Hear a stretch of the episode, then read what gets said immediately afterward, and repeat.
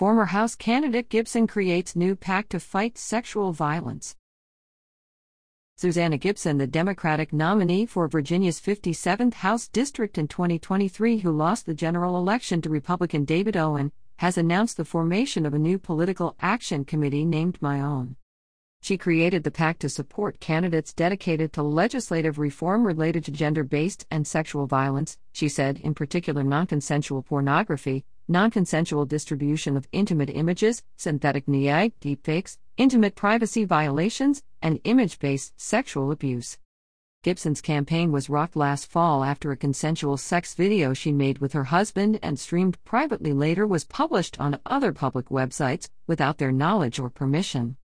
Her new PAC, she said, is nonpartisan and will be committed to advocating for the right to intimate privacy, autonomy, and agency over one's own body, and fighting back against all forms of sexual violence, including the weaponization of bodies and sexuality, in the political arena.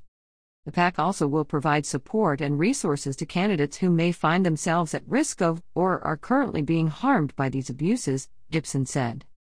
These abhorrent tactics silence diverse perspectives, she said. By providing support to these candidates, we move towards the creation of a government that truly reflects our society and allows more voices to be heard and creates more equitable and inclusive policymaking.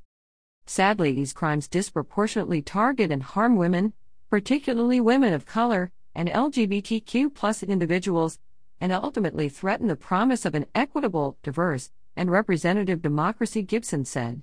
It's not just about protecting individuals, it's about safeguarding the principles of democracy and ensuring a political landscape where all voices can be heard without fear of personal retribution.